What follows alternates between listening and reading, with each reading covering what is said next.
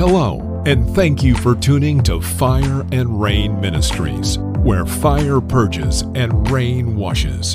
Today, we have an exciting word to share with you from Apostle Allison J. Cross, and we know that you will be encouraged by what you hear. So sit back and relax, and remember, she has a word for you from the Word. you today about our priestly responsibilities and the responsibilities that are um, that we have as leaders to make sure that we are um, governing the house of God correctly as well as doing what God has called us to do. And today I want to talk about uh, Eli and his sons. And we all know that uh, Eli had some wicked sons, and it was a hot mess at that time. So we're going to talk about the uh, Eli and his sons, and uh, that's taken out of uh, First Samuel. You can start at chapter two and verse twelve is where we're going to be coming from. God bless everyone. Thanks for coming in. Now we're going to talk about uh, the Aaronic priesthood. We know that uh, when um, when Samuel, before Samuel was born, his mother went to Eli, and she was uh, she was travailing. She was upset because she could not conceive. And the one thing about Eli is that he could not even discern. He said she was drunk, and he couldn't discern whether or not uh, she was in, you know. Um, she was upset or drunk. He called her drunk. and so that right there is, it talks, you know, it really speaks to the discernment uh, that the priest had at that time. Now, when you look at, at the time of Eli, things again, they were at a very low uh, spiritual state. And it seems uh, that the corrupt condition of Eli and his sons actually is what precipitated the need and the rise of the prophetic min- ministry of Samuel. Now, when you look at Eli and his two sons, they name their names were Hophni and Phinehas, and you know they were their names literally mean. Um, Eli's name means the offering or the lifting up or going up, and when you look at Hophni, his name means he that covers my fist or fighter. Phinehas names mean a bold countenance or brazen mouth. And, you know, all throughout scripture, we know that names mean something. People, that's why we have got to be careful what we name our kids. I mean, do some research. Um, a while back, uh, when I was, I think I was in my early 20s or something like that, I was looking at a, um, at a TV show and one of the children it was a, a all male young boy group or whatever but one of the children's name was belial. And i don't know if the parents thought that was cute but that means wicked and lawless. And i don't know if they thought it was cute or it was just something someone said name belial that that had to be birthed from the devil to give your name the child you know give your child the name of belial and so you want to look at things like that. When people are naming their children oh my goodness find out what that name really means and name your child something according to the scripture or something that's positive. My name means truth. Allison means truth. And cross, you know what that means the cross. And so, you know, I'm thankful that my mom named me Allison because it means truth or truthful one. Now, when you look at um, Eli, Eli, he really showed his, God bless you, Prophetess uh, Roberts. Eli showed his lack of spiritual insight when he sat upon the seat by the post of the house of the Lord. And he stood up, you know, he literally was reproving Hannah when she was interceding, but he does not discern between the woman in travail or soul travail, as the scripture says, and a person in a state of drunkenness. She was travailing. You know, how many of us know that when we're praying to God, sometimes you get real ugly. Sometimes that travail just takes you to a whole nother level and you can appear out of yourself. You can appear, you know, for the person that's not discerning, if they're looking at you, you may appear drunk. You may appear out of it, but you're so much in travail or prayer or intercession that the Spirit of the Lord just begins to well up within you, and that intercession just takes you to a whole nother place. How many of us has, experienced that during your time of travail and prayer? You're in a whole nother place. And then so Eli was looking at her and he could not even discern where she was spiritually. He didn't know whether she was drunk or travailing. And he, you know, reprimanded her. And he didn't realize that you know, even that that a child that was going to be born, Samuel, was going to bring divine judgment upon his house. How many of you know that, you know, God will put people in your lives to uh, get you back in place, and we have to accept that. Now, when you look at Eli's sons, Though they were priests at God's altar, they were sons of Belial. They were sons of the devil. And the one thing that Eli should have done is he should have corrected his sons, but he did not. The Bible says that they knew not the Lord, and that's in 1 Samuel 2:12. They were ministering at the door at the altar, but they didn't even know God. How many people today know that there are a lot of people, there are a lot of priests in the church, pastors and priests and, and prophets and uh, fake apostles and all that in the church, and they're ministering, but they don't know the Lord. They do not know the Lord. And what Belial means is lawless, wickedness, wickedness, and worthless. Now, when you look at Hophni and Phinehas, they were sons of Belial, but they were also sons of lawlessness and recklessness. And they were sons of the devil who is lawless and reckless.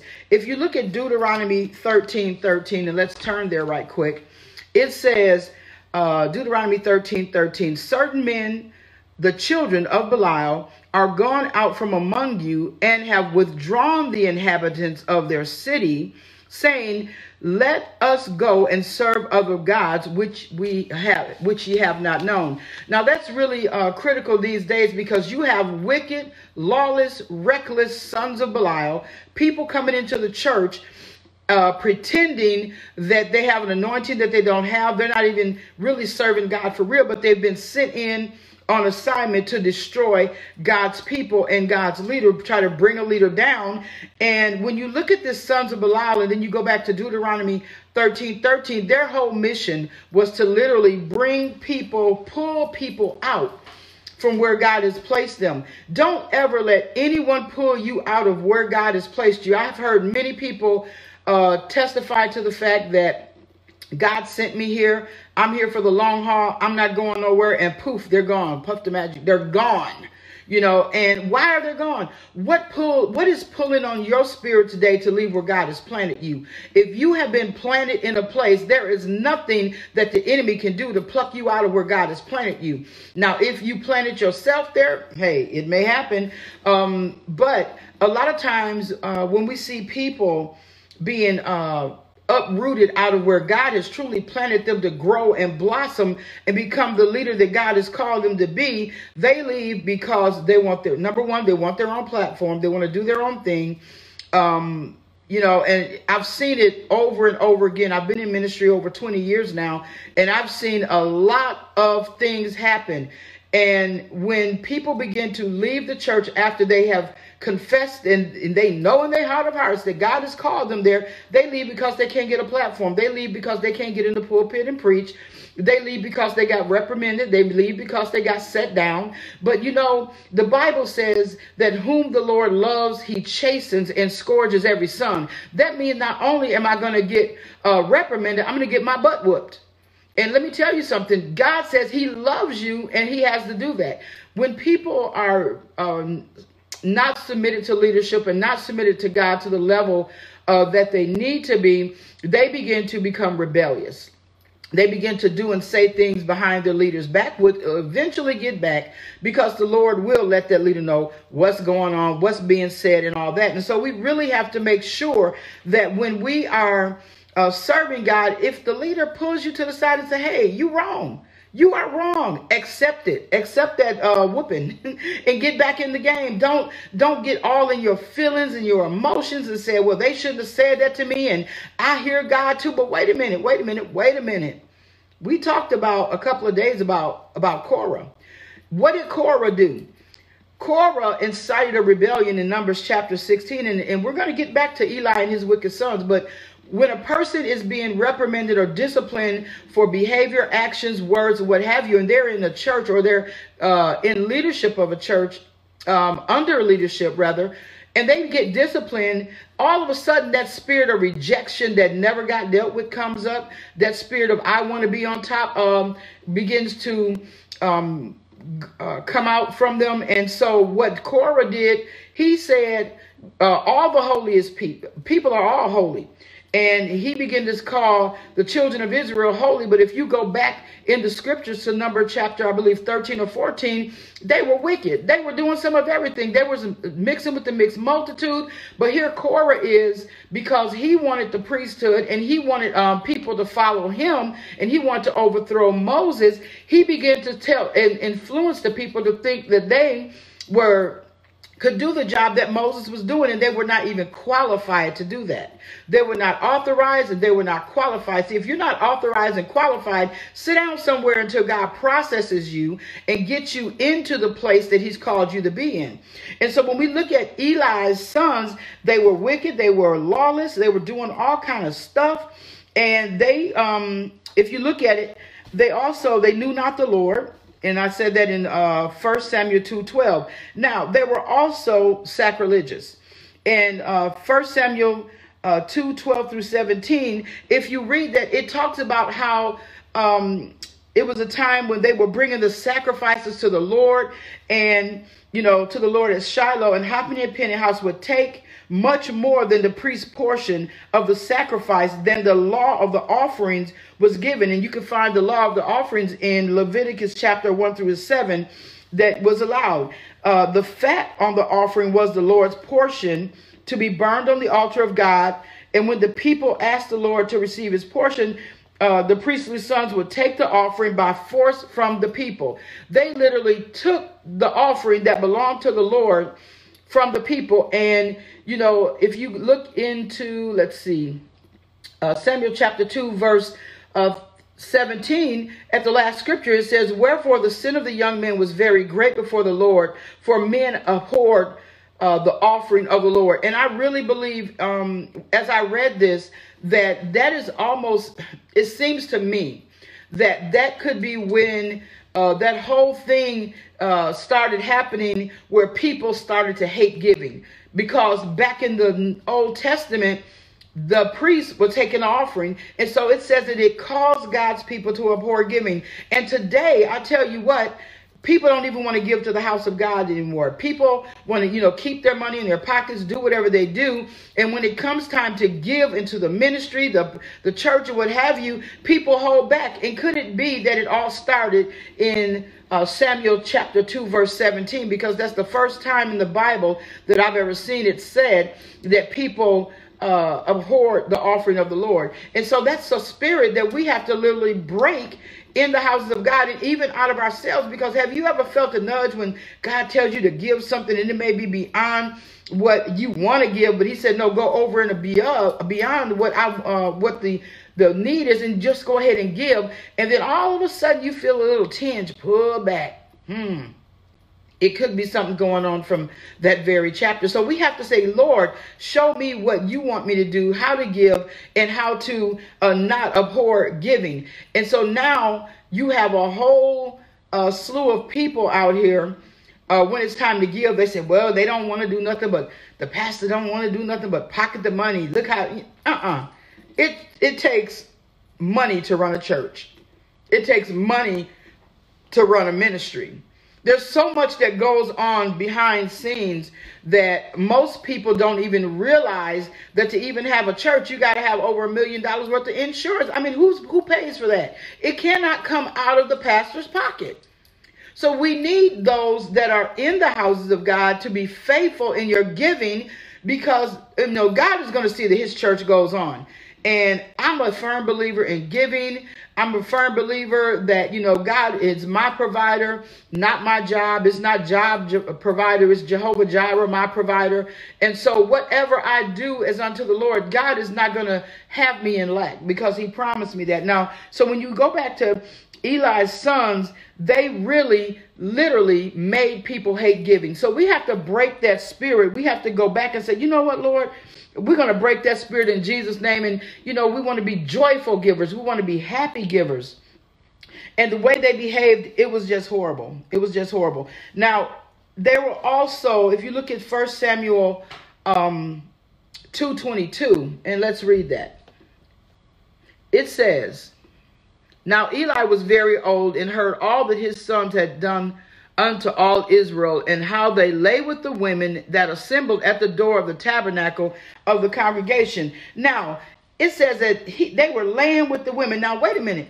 They had the priestly garments on. They were in the office of a priest. They were supposed to be doing the will of God, and they were messing around with the women that would, you know, assembled at the door of the tabernacle.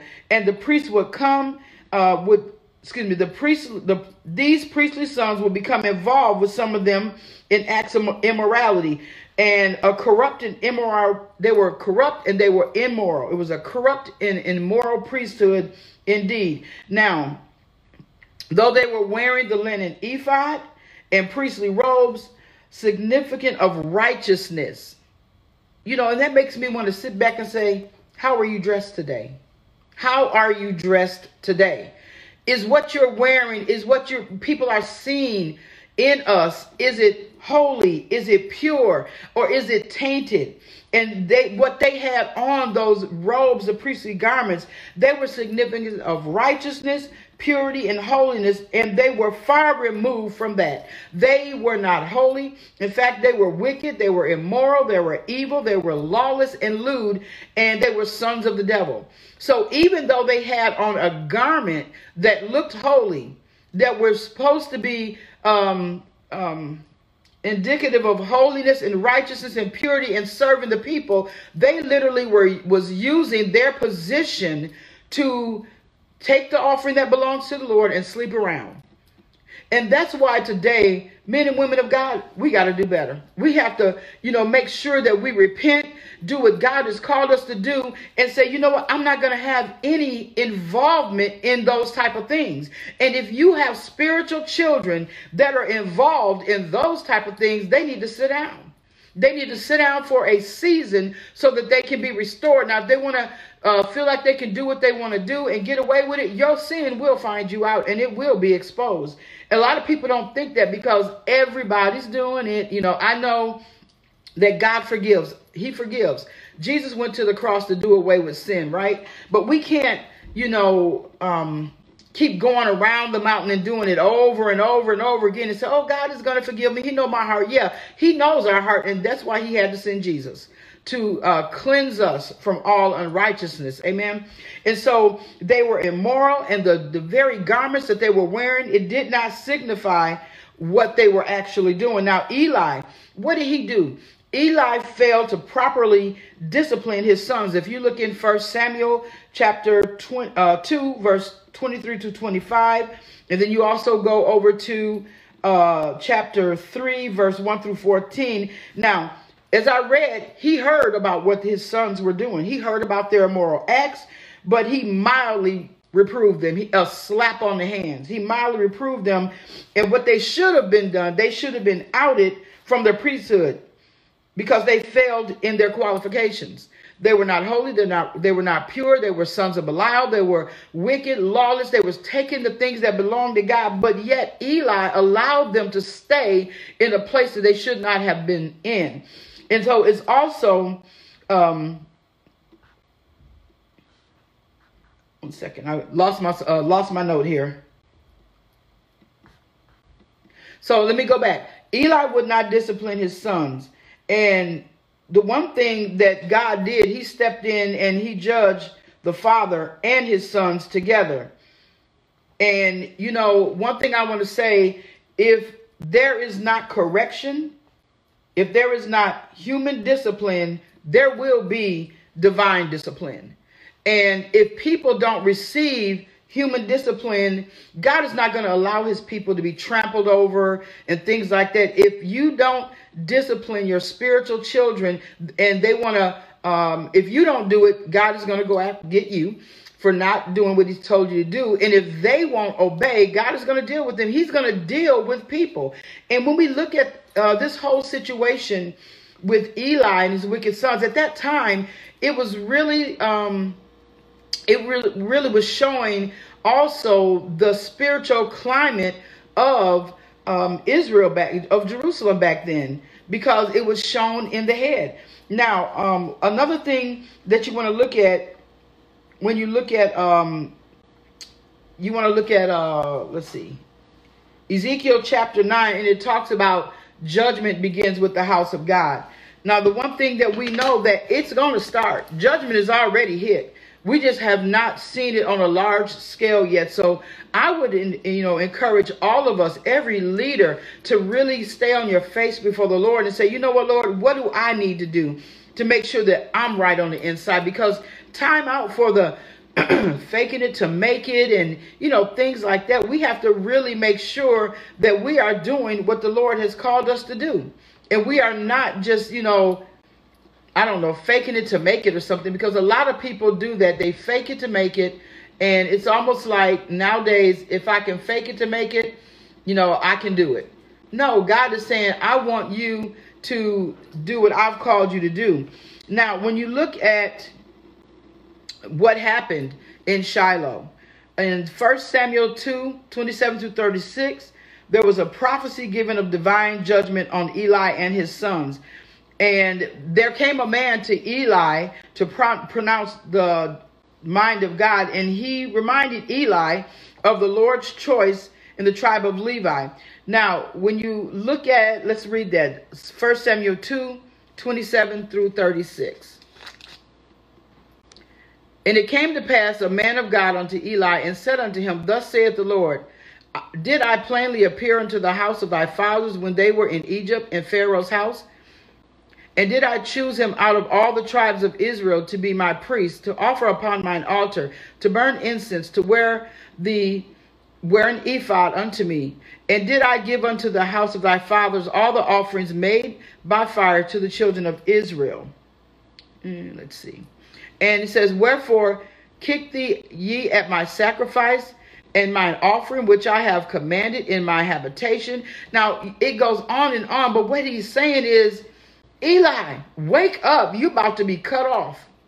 You got to be cut off. But he goes on in, in verse uh, 35, it says that I will raise up me a faithful priest Hallelujah for the faithful priest. And in this last hour, and we are truly in the last days, God is raising up faithful priests. He's He's beginning to bring to the forefront those priests that have been laboring, truly laboring, and not and have not, you know, disobeyed God and, and done things not according to his will, but he's raising them up. He's bringing them to the forefront. And those that are playing with God and messing over the people, he's going to bring them down.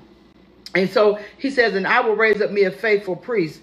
And you know, that's one of the things that we have to look at. Now, what that uh, leader did when he came to Eli, he reproved Eli for his lack of parental control and lack of discipline over his, his two sons and their priestly administrations. Now, the one thing that we have to know, as I said before, God's the Bible says that whom he loves, he chases and scourges every son. The reason he does it is not to hurt us, wound us, embarrass us. It is literally to allow us to continue in the faith and, you know, get rid of those besetting sins, those sins that so easily beset us. And I'm going to say the one thing that we have to do as leaders is separate yourself unto God. Don't get mixed up in people's drama and all of that stuff. And so he um, reproved Eli because he didn't have control over his children and they were serving in the temple. And the man of God continued in the word of the Lord by telling Eli a threefold judgment that will come upon his house at Shiloh. Now, the first judgment that was going to come upon his house was that the priesthood would not continue in Eli's house forever. That was number one. And this was fulfilled during the time when the priestly line was changed from Eli's line over to the priesthood of Zadok. So it literally happened. And then, and this will be, um, we'll talk about that later. The second one was judgment of Eli's two sons, Hophni and Phinehas. The sign to Eli of the judgment would be that his sons would come under divine discipline and would both die on the same day. Now, that is horrible, but it could have all been stopped. Number one, you had the priesthood, you had the priestly line, but you didn't discipline your sons so now judgment is coming because you're being lax, and we're talking about Eli here, but I'm also talking about those leaders who refuse to discipline their sons and or daughters in the ministry that are holding positions because they want to keep them in the house or they're given such a large tithe amount they don't want to disappoint them or they don't want to lose that money. But eli he lost out. He lost out. And then number three was a judgment on Shiloh, and Eli would see the enemy in God's habitation. Now, when you look at this, the um, the affliction of the tabernacle, it actually involved the Ark of the Covenant being taken captivity by the enemy's hand. Now, you know, one of the things that that happened, number one, his house was judged. Number two, he lost his sons. Number three, the uh, Ark of the Covenant was taken out of, it was taken into captivity and it went to, you know, several countries like Ashdod, Ashdod, Ekron, and uh, other places. And we'll talk about that in a later teaching. But one of the things that happened that uh, really, really, you know, got to me was when there was a war with the Philistines and the um, Hophni and Phinehas, they ran into battle and they saw, and I believe that's in chapter 4, they saw that they were losing the battle. What did they do? They sent somebody back to run and go get the Ark of the Covenant because they thought that even though they were in sin, that uh, they were presumptuous. They went and got the Ark of Covenant, of the Covenant. They brought it back into war, but they they lost. They lost the battle, and they thought because if they would go get the Ark of the Covenant, that God was going to cover and protect them, even though they were lawless, wicked, lewd, and doing all types of foolishness. They assumed that just because they had that Ark of the Covenant, that they were going to win that war, and they did not. Tons of people were uh, were killed. Uh, they were both killed, and then when Eli heard it, you know, he, he fell over dead. But he also it gripped him when he found out that the Ark of the Covenant was taken into captivity. And that is when he really, you know, he really was like, oh my God, boom, and he was gone. And so, one of the things that we have to do as leaders, we have to make sure that those that are serving under us, they walk in the walk, not just talking the talk. It's, you know, one thing, because nowadays, and we all know this, people know church language. People know how to you know, get strong in tongues and they know how to move people and all this stuff. But I tell you what, I would rather my spirit be moved by God than um, my flesh and my emotions be moved by man. And you have to know the difference. You have to know when God is moving and when um, when the Spirit of God is moving and when man is moving. Because a person that is a great orator or knows how to move a crowd or work a crowd, they'll know when to cry. They'll know when to um, um, I don't know. They, they just know how to do it. They know how to do it. And if you're not discerning, you won't even pick up that they're working the crowd. And so you have to be moved by the Spirit of God. The Bible says, for as many are led by the Spirit of God are sons of God. And so we have to be moved by the Spirit. And you know, you can you can be ministering to a person. You don't have to raise your voice. You can walk up to them and just say one word, and if the power of God is in it, the power of God will fall. But you got to have a clean vessel. There's got to be a holy vessel, and God wants to work through us. He don't want to take a you know take the priesthood. You know, God has given us we're kings and priests in the earth, and it is high time that we take our rightful place and take dominion and our kingdom authority and speak those things that are not as though they were, and expect them to happen. When I pray, I expect things to happen. I don't wait for it to happen. Once I pray it and I release that word, over the prayer, I know that the angels have already gone on flight and they're going to, you know, things are going to come to pass according to my word because I have that much faith in God. That much faith in God to know that he who's begun a good work in me shall be faithful to complete it. He who's begun a good work in you shall be faithful to complete it. So once you pray the prayer, you just begin to thank him for what he's already done. And so we don't have to be like Eli. We don't have to sit by and watch lawlessness happen and not bring correction. Leaders, bring correction. If you don't bring correction, you're going to get corrected. I'm going to say that again. If you do not bring correction, you will be corrected. We're living in a day and time where it's so much going on and people look like they know the word, act like they know the word, and do not know the word. They know two scriptures, but they're a very good orator. And so that's what they're using. And so we have to really be careful of what we are allowing people to do and say. And so tomorrow, I'm going to talk about, let's see, I'm going to talk about what happened to the Ark of the Covenant when it went into captivity. It went to several places and plagues were breaking out. You remember Dagon fell over. We're going to dig deep into that and we're going to talk about um, what happened in those places specifically. You know, the emerods or hemorrhoids are breaking out. I mean, that just blew my mind when I was like, wow, you know. So we have to really, um, we have to really be careful. We have to make sure that if we're going to be a priest in God's army, if we're going to be a soldier in His army, we have to do it right. We have to do it right. And we can't be shucking and jiving long goals of the day. God is not winking at ignorance. He's not winking. He is not winking. He's judging. We're in the season of judgment. And thank God for Jesus. Thank God for his, you know, awesome power and his saving grace. If you want to be saved, he'll save you. If you don't, I don't know what to tell you. You're in a situation. So that's all I have for today. I hope you guys enjoyed um, the uh, teaching today. Screens just went black. I hope you guys have enjoyed the teaching today and you will join me back tomorrow. Uh, I don't know what time I'll be on. It'll probably be sometime in the morning before noon, but I definitely want to come on here every day and share. I was away for a while, um, chilling, chilling, chilling, getting myself together. Amen. And you know, sometimes it's okay. And leaders, I want to tell you, you it's okay to take a break and gather yourself because when you get tired and wore down and run down you need to step back take a break and it's okay. It's definitely okay to do that. So i've had my break and i just want to let you guys know that um, there will be a prophetic boot camp uh, march 20th and 21st in erwin north carolina. I would love for you guys to join me if you're interested in coming to the prophetic boot camp in Erwin, North Carolina on March 20th and 21st.